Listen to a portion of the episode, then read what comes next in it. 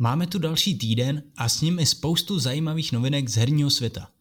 Studio Sony Santa Monica, kteří stojí za sérií God of War, oznámilo na Twitteru, že hledají zkušeného art direktora pro vývoj nového, zatím neoznámeného titulu. Pokud jsi zkušený a inspirující team leader pro žánr definující titul, můžeš se přihlásit.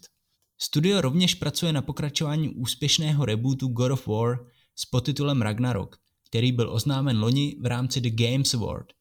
Hra by měla výjít na PS5 a snad i na PS4 letos.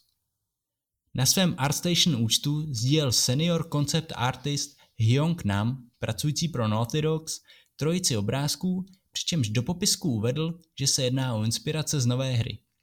To by nasvědčovalo, že Naughty Dogs pracují na nové značce. Studio však žádný nový projekt neohlásilo. Podle namových konceptů by se mohlo jednat o fantasy hru. Naughty Dogs evidentně nezanevřelo ani na stávající značky. Vypadá to, že v San Diego pracuje tým na pokračování Uncharted. Otázkou zůstává, zase bude jednat o další dobrodružství Nathana Drakea, nebo se role neohroženého dobrodruha zhostí jeho dcera.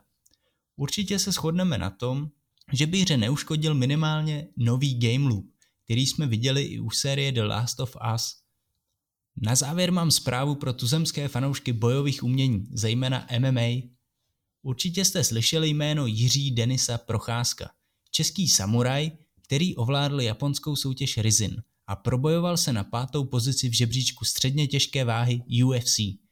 V poslední aktualizaci UFC 4 byl Procházka přidán na seznam bojovníků a stal se tak prvním českým zápasníkem ve hře.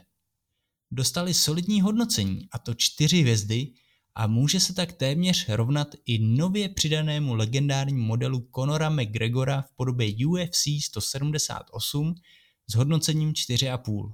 To je v dnešním logu vše, loučím se s vámi a naslyšenou.